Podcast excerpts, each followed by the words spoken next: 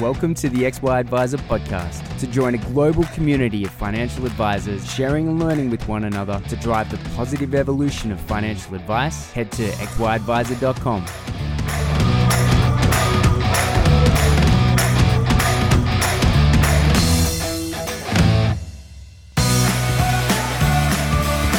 This podcast is brought to you in partnership with Hub24.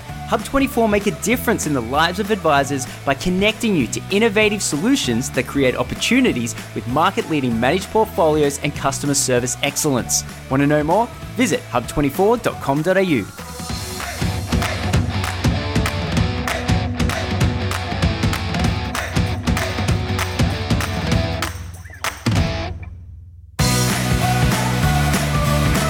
G'day, how's it going? What do you know? Strike Like Clayton here and chatting with Matt over in WA. Thank you for joining me, mate. Absolute delight, Clayton. Yeah, this is uh, occasionally people give me the old run around and make me chase them for 12 months. And uh, in this case, it was definitely one of those experiences. We got chatting a year ago and you were entering into this new phase of your career and at a, a, somewhat of a an idea. And it's based off from from our limited conversations. You're super interested in in personal development.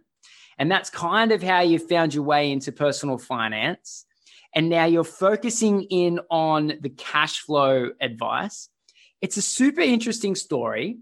Um, how did you get into i guess personal development then finance and then cash flow? What's that story Okay, in a nutshell. So I have been passionate about how to be the best version of myself ever since high school and the teenage years and the teenage angst prompted that that passion about how do I be the best version of myself. And then graduating, I discovered I'd and I graduated as an engineer, petroleum engineer, and not as a financial planner. So, and I discovered I'm earning money and I don't know how to use it. Nobody taught me how to use it. So that started part of the journey there. And I discovered when I was offshore um, on oil rig in the Timor Sea, you know, there were, I met a bunch of miserable blokes who would tell me that they hated being there, wish they could quit, but couldn't afford to. So that even prompted me even further to learn about money, which actually led to me changing careers and going, well, actually, I don't like this engineering thing. Um, personal finance is is my game.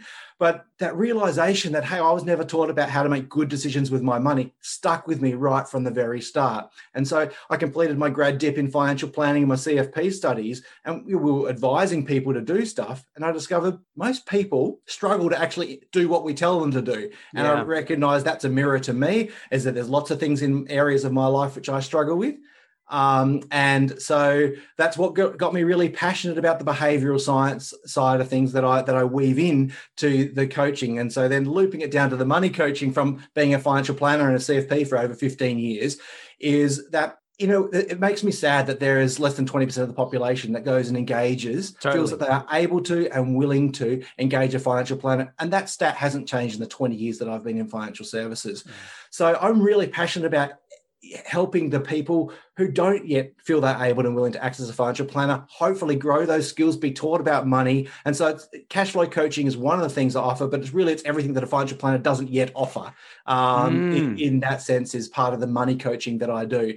To hopefully grow the profession so that more people get to afford to live a life that lights them up. Oh i like that. Live a life that lights them up. That's good. Um, i fully recognize that entire journey. I, I, I got super into personal development, maybe not directly out of high school. I was playing music for the first few years out of high school, but then when that collapsed underneath me, yeah, I was I didn't really know what I was doing. I was about 22 years old, and I, I went to uni and I ended up studying accounting. But during that whole period, I sort of got into personal development, and money was a, a big part of that, and that sort of led into um, why I end up doing um, financial planning and then as, as my role as a financial planner, I'll never forget someone saying to me once, Clayton, thank you for organizing all these things for my future self, which was investments, superannuation, and insurance.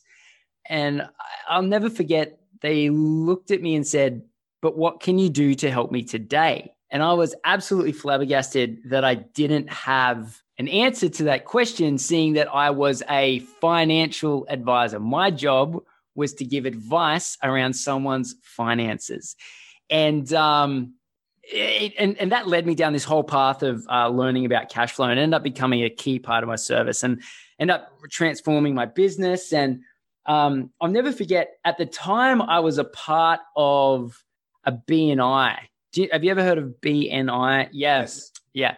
So uh, it works. It works really well for some people. For me, it didn't really work too well. Um, but I'll never forget the concept that I, I came up with was there was a mortgage broker in, in, in my BNI group. And I thought, how many people come to see you that want to get a mortgage, but you have to say no to them because their finances weren't in tip top shape. So, literally, as a business model to you, it makes sense if a portion of those people who don't become clients go through a cash flow coaching regime with me.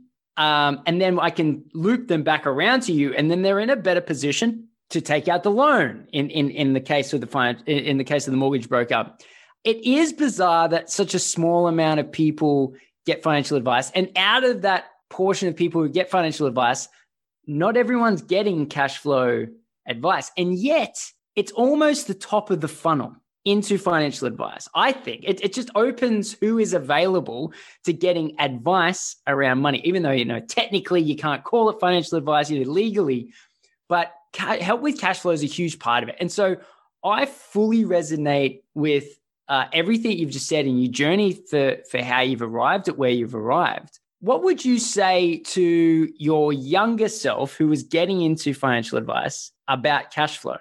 I would suggest, actually, probably not much. Actually, no. I, hmm, that's a really good question. I would tell him to stick on the path of being curious about it because so many times in the last 20 years, I've perhaps doubted it when people in the financial prof- profession have told me, oh matt it's not commercial oh matt you know people don't want it uh, all these different resistances that people have thrown up to me i guess i would say to my younger self matt you are listen to your gut you are mm. on the right track. It does absolutely start with that day to day. Yes, financial planning in the long term future is critical, and humans are terrible about thinking over the horizon. Yes. But they'll never get there if they can't. And they what their day to day money worry is about their day to day decisions, not about worrying about retirement. Yes, that sometimes it worries, but your day to day is all these thousands of decisions I've got. So I would say to my younger self and any other planner out there, mate, if you've got this mate being gender neutral, of course. Um,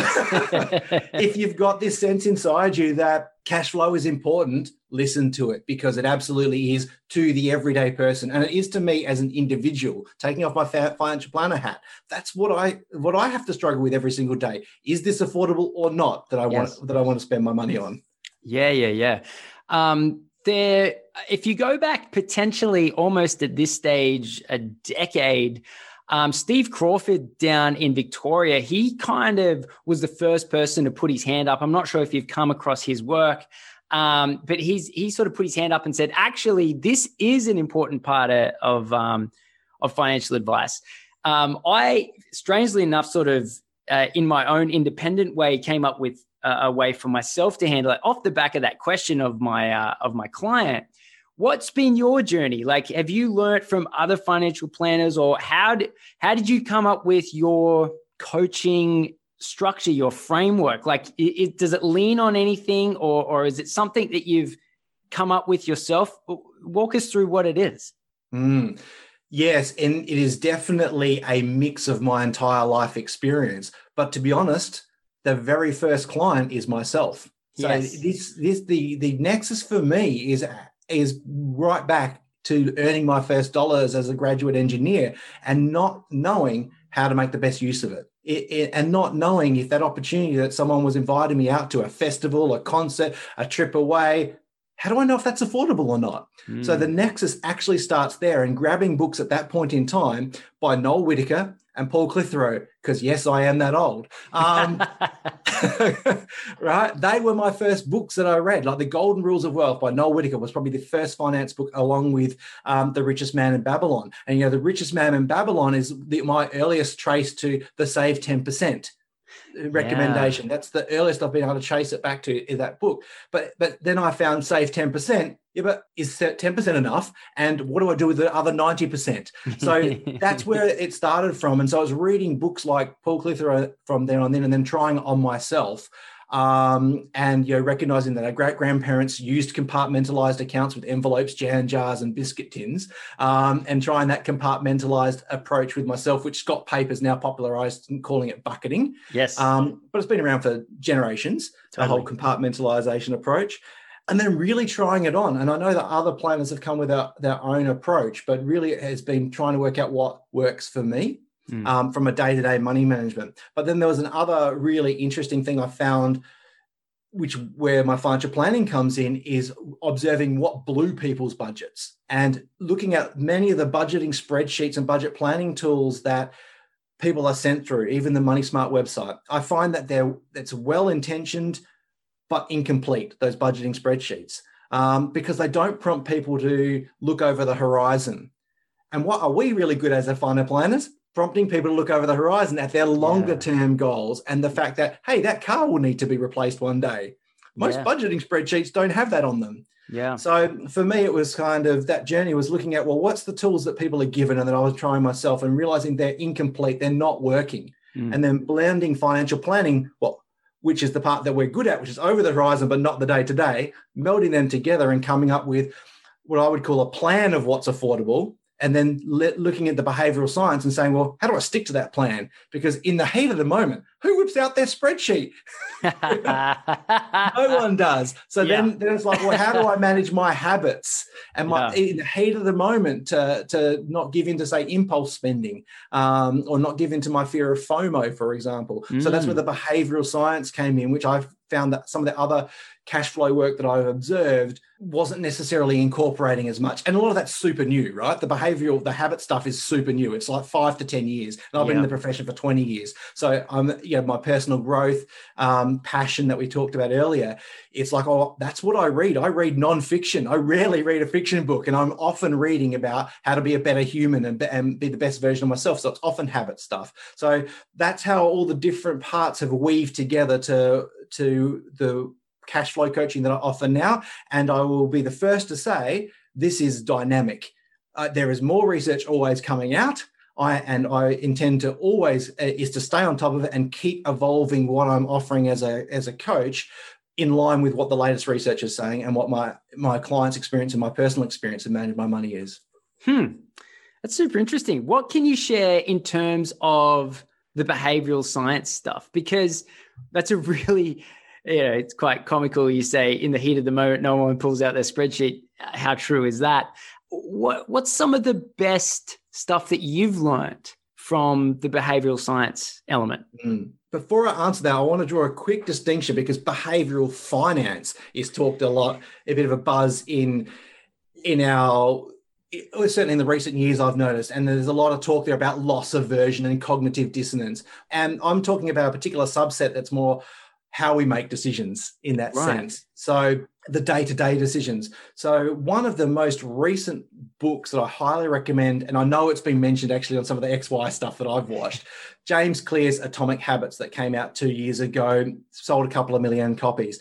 James Clear has done a terrific job of pulling together a lot of the behavioral science research that's come out in recent years, particularly by a behavioral scientist, BJ Fogg, who wrote a book, Tiny Habits. So that right. pulls it together. So as a reference point for all the listeners out there, really highly recommend um, checking out Atomic Habits.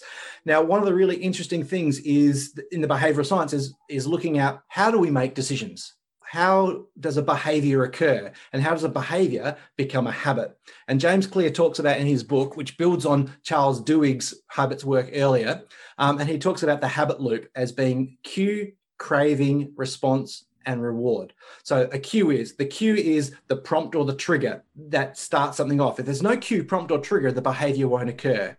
Now, if that cue is something that we're familiar with, our brains will have a craving, a dopamine hit will kick off, and we'll start to crave a particular result that that cue reminds us of.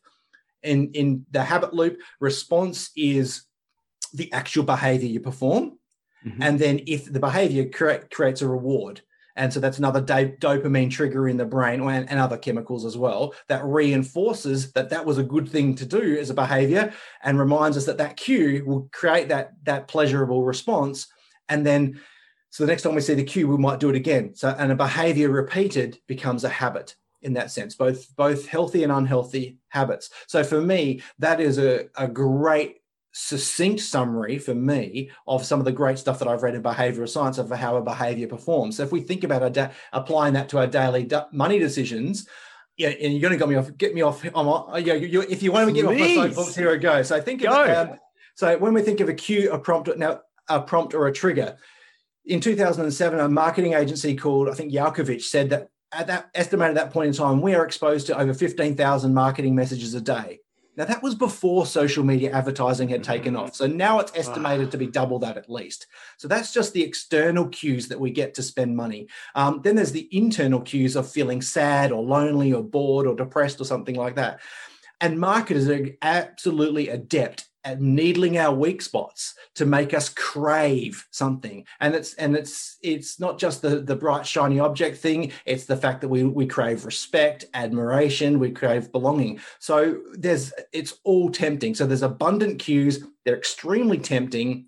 And money is really easy if you think of most people who have not been taught about money have got all their money sloshing around in a single bank account, that's their only reference point for if something's affordable or not. It's a terrible reference point, wow. but it's the only reference point. So it's super easy to spend that money if it's all sloshing around an account. And worse, we've had credit cards and personal loans for years. Um, and now we've got buy now, pay later. So it's super easy to perform the response of just spending on a whim.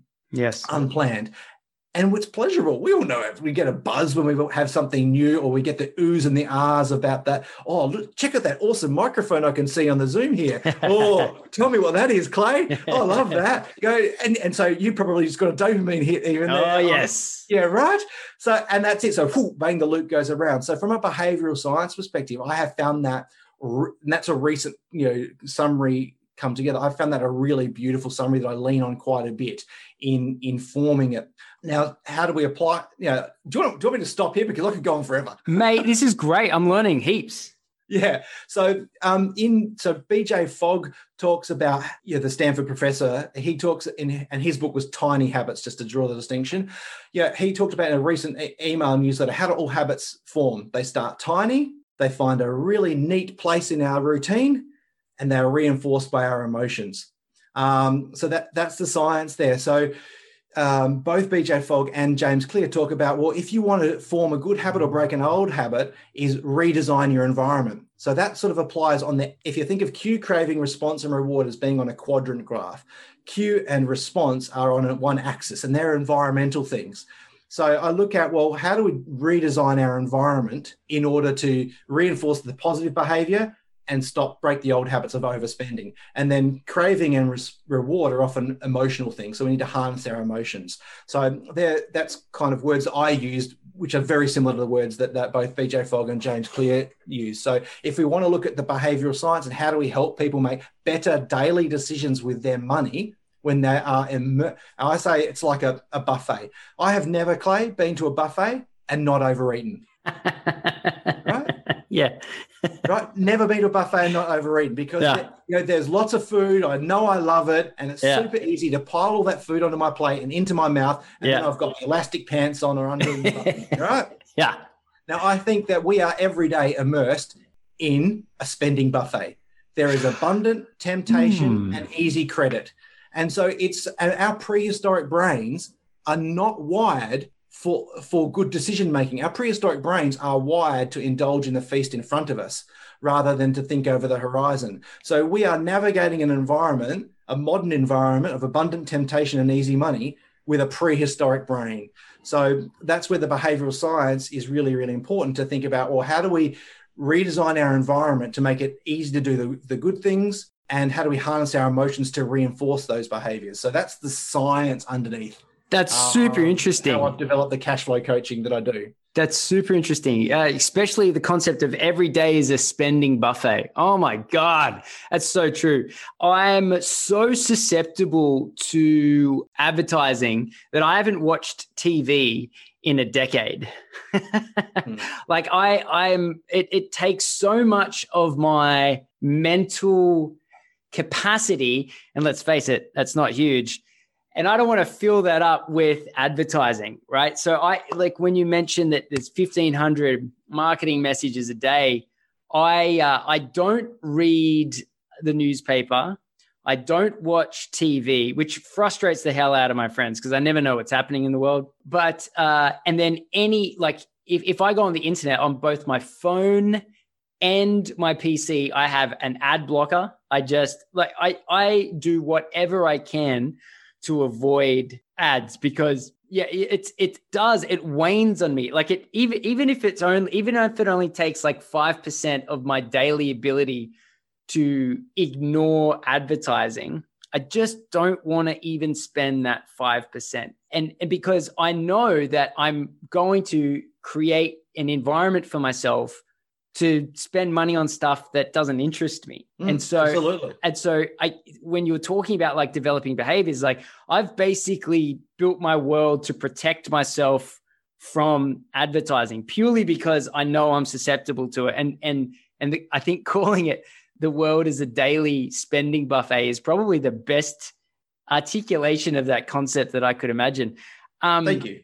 Yeah, it, it it's very it's it's Hmm. it's well done. And I'll jump in and reinforce something there for you for, for everyone listening. So I mentioned that you know, James Clear and BJ Fogg talk about designing your environment is one of the fundamental principles in developing good habits. So what you've done is redesigned your environment. Mm. And in cue, prompt or trigger, whatever word you use, BJ Fogg calls it a prompt, um, is the first step in any behavior starting. So by redesigning your environment to remove cues, you don't have to worry about the craving, the response, or the reward. So that is the, the fundamental step. So we can't um, remove all of them, and that's the pragmatic part Yeah. of it here. But y- as much as you can, do the things that Clay just talked about. yeah, that's that's super interesting. I I I was probably just um yeah, I, I'm not smart enough to uh, have come up with the theory behind it, but I I was like, I guess I got to a certain point where I was just felt so exhausted, and I thought, how can I reduce exhaustion at the end of a day? And Yep. over time, just removing advertising ended up being it, it. You know, even if it's just a little bit, it, it it really does help. So for everything you've just spoken about, it is very clear on why you've decided to specialize in this field. It obviously interests you from an academic point of view, a personal point of view. It obviously uh, leans into the decades of experience you have in the personal finance field. Was what was going on in the industry from a regulatory point of view, from a cost point of view, from from an upheaval top down point of view? Did that play a role in your decision to take a sidestep into the world of unlicensed, non financial advice, financial coaching? Absolutely. Yeah. With some context, it's not the first time I've had a crack at this. Oh, Uh, okay. Okay. Fair enough. So super ambitious, uh, take on the world 20 something, changed careers from engineering, got into this and went, what? Why, why wasn't I told this when I was an engineer? Super passionate, evangelizing, had a crack at it before I knew what the hell I was doing, and, and never had any business mentors or exposure in my life.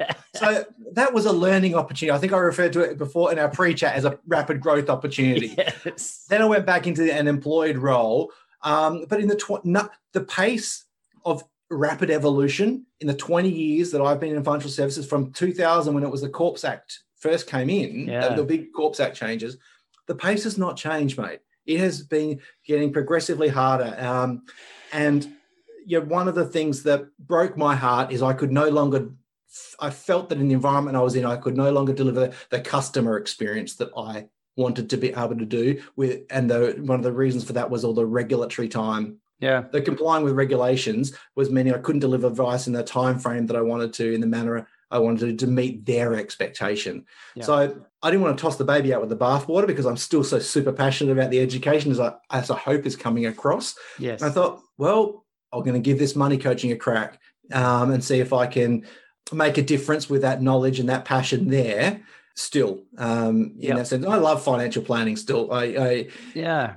I would still be a, a licensed advisor if it uh, made sense. And do this if I could find a, a, a way to make it make sense. Yep. And and allow me to be the best version of me. Yeah. No, this is this is what I whenever I get the opportunity to speak to someone that's influential within the industry, I give them a very basic scenario.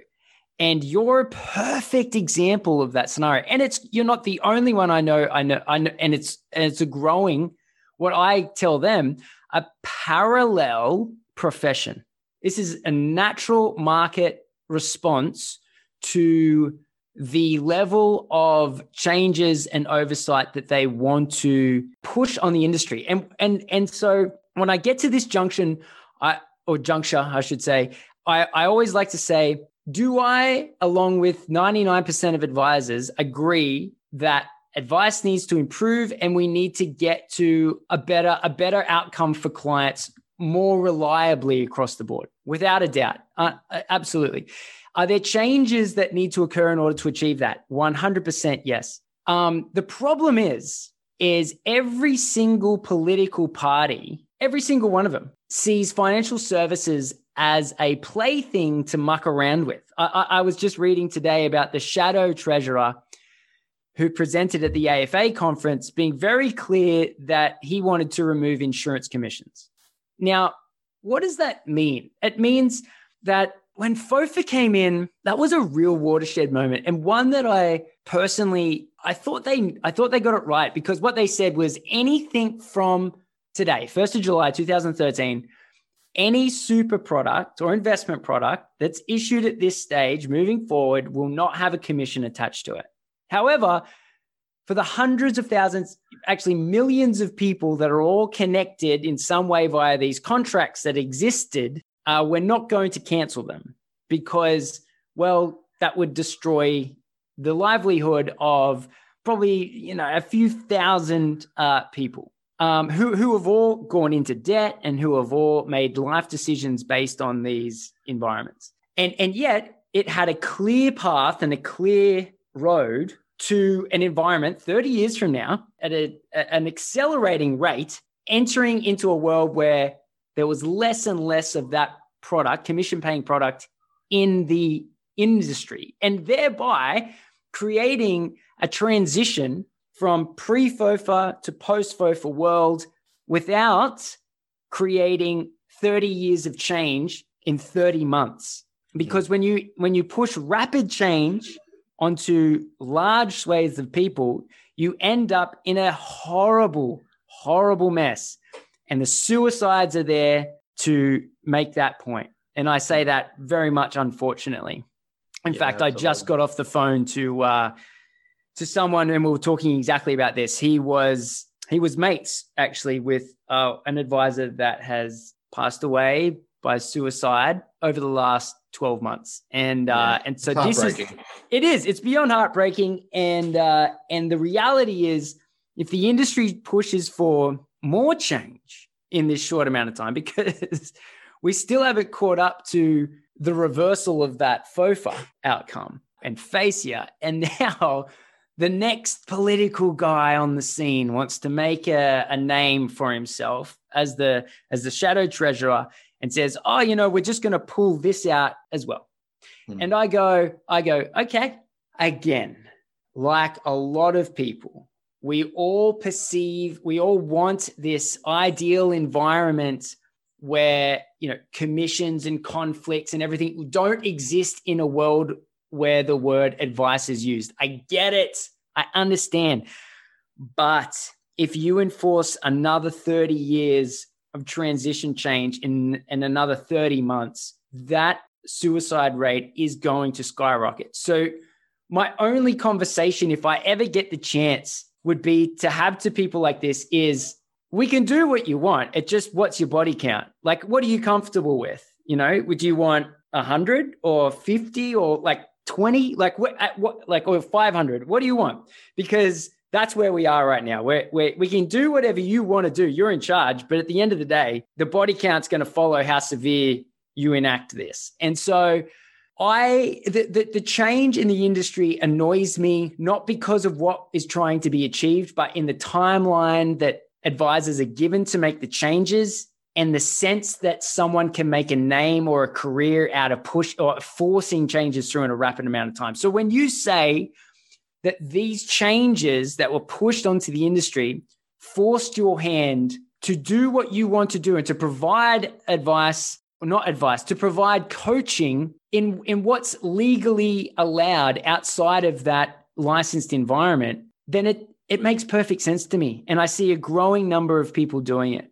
And the facts are, fast forward five years, if they push through everything they want, there's going to be more of you than there are financial planners. Mm. And look, potentially. Um, and so there's a, definitely a pragmatic element to to my decision decision there. And I think there's also the reality that we probably need more money coaches there. And totally. the element that we haven't haven't put there is it, that might be useful for the listeners is I only have the minimum amount of study to do. I, it's not that I have to do a whole master's or a grad dip or anything like that that's driving this. No, I have to do the FASEA exam and the ethics. That's it. Because thank God to my 20 year, my 20 something year old self who decided to do a post grad diploma instead of an undergrad diploma like everyone was telling me to mm. in 2000. I only have the minimum stuff to do here. So it's not driven by a fear of education standards that I'm making this decision. Absolutely not.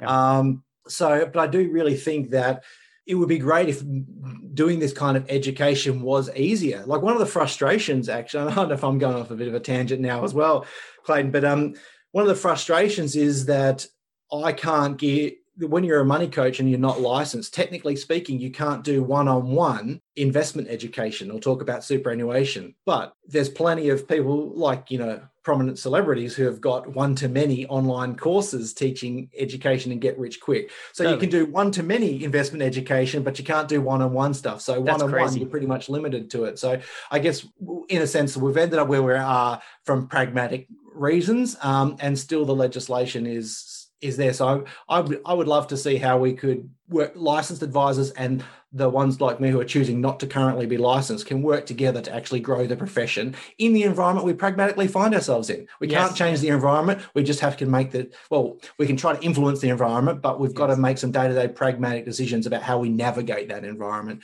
together. And that's why I love the idea of licensed advisors who are overwhelmed collaborating with the money coaches out there yeah. to say how do we work together and grow the profession um, you know you don't yes right like you said at the start clayton about yes cash flow is the foundation for all financial planning yeah. but advisors are overwhelmed um, yes. adding yet another speciality hard to but but what about all those people that and i've experienced this in my career the the people who would call up um, who had taken the courage. It takes huge courage to put your hand up and say, I want help.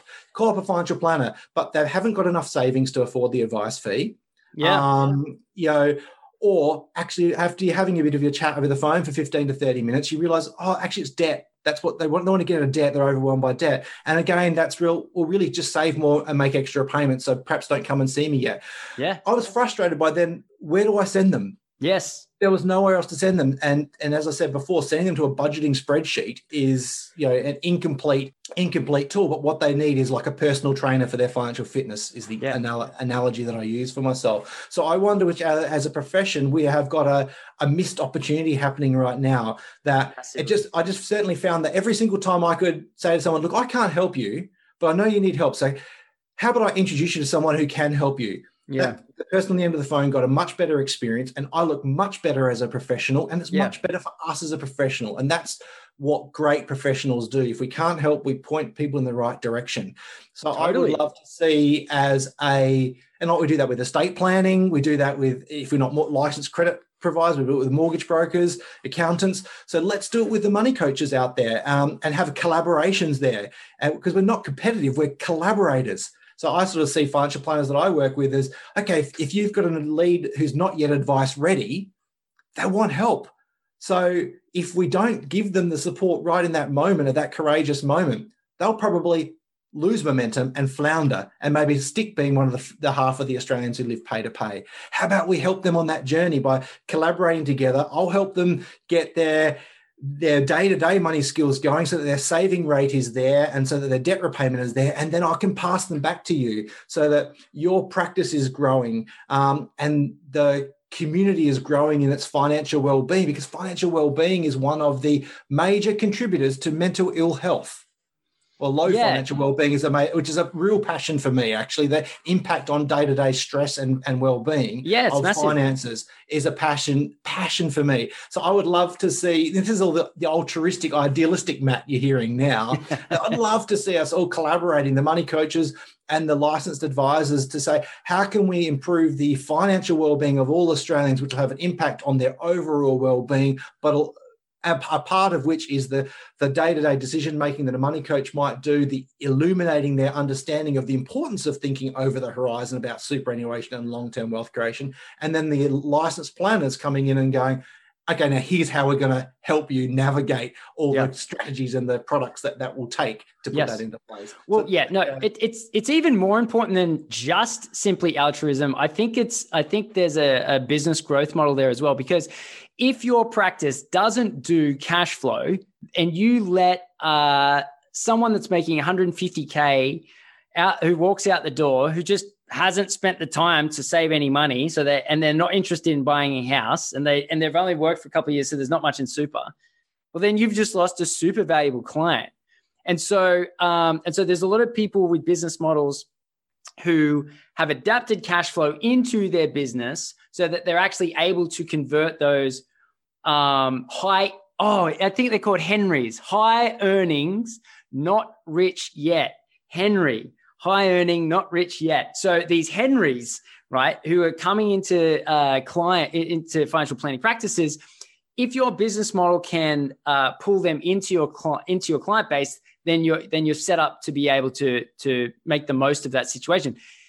But if you're like the majority of advisors who have yet to adopt financial uh, sorry, I should say cash flow um, practices into your um, service offering, then it makes absolute sense to work. So I think what you're saying is you actually work with financial planners, right? So what they should be doing is if they don't currently do cash flow, they should send them to someone like you because then you're, you're going to, in your little CRM, it goes, okay, this client came from Clayton Daniel in, in the in the case that I sent. And then so you're talking to me. I assume you keep me up to date with how that client's doing, maybe on a six monthly or annual basis, and be like, actually, you know, we are probably 18 months away from a reintroduction back to you, Clayton, for financial planning. Is that kind of what you That you is do? absolutely the potential I see for financial planners. One, yep. So one part of the potential I see for financial planners collaborating with money coaches for those clients for those leads let's call them or prospects they're human beings. So yep. they're you know the clients or prospects that aren't yet advice ready. But there's the other element clayton and this is, comes from the fact that as a financial advisor i was always a, a goal-based financial planner. And i imagine that for those who are in some way goal informed or even got true goals based that fraser jack would call it um, most of the time that people came in, in order to achieve their goals, the, the extra investment or con- superannuation contribution that was required usually required them, it was more than what their current saving capacity was. So I think as planners, many of the time, perhaps we would be saying to people, okay, here's the money that you need to invest in order to achieve those goals you've articulated. That will require you to reduce your spending. Yep. And that's where me- us as a profession have, many of us have stopped we leave it up to the responsibility of the client yes. to find some way to do that. Yeah. And what I have realized in my own lived experience of trying to manage my own money is if you're immersed in a spending buffet, that's bloody tough. Yeah. That's, and it's almost and and I wonder whether the consumer expectation is like you your experience of BNI that you described earlier. Perhaps the consumer expectation is, well, you're telling me to cut my five thousand dollars. How? Mm-hmm. Um, and so I think even for those people, those clients of ours who are engaged as clients but need to reduce their spending in order to achieve their over the horizon goals there's the opportunity there to collaborate with a money coach at that point in time. Um, you know if you don't want to have a cash flow ser- service in your in your practice. And to be honest trying to start a new service in your practice right now when you're already overwhelmed with the changes it is, is hard. very difficult. Yeah so the quick I, off the blocks thing is to f- collaborate with a money coach. Yeah. It took me about three years. It took me about three years i reckon to get up and running. It's doable but uh yeah look and and i think more advisors should be doing it but i think using someone like you uh makes sense just from a, a an, an ability to rapidly um, increase what it is that you're, what it is that someone is going to get by calling you. Uh, in, in XY, right? So in XY, like our clients are the large financial institutions, right? And so I go into a meeting and we do a handful of things. Um, and if they're asking for something, so they might say, you know, we we want to achieve X, Y, Z. Uh, if we don't do that, I, I'll just say, actually, you know, the trade media or the associations, they probably would do this for you uh, in a much more efficient and effective way than what we can. Um, and so for for me, I walk into uh, you know even a sales meeting with a very consultative frame of mind. It is how do I help you solve your problem?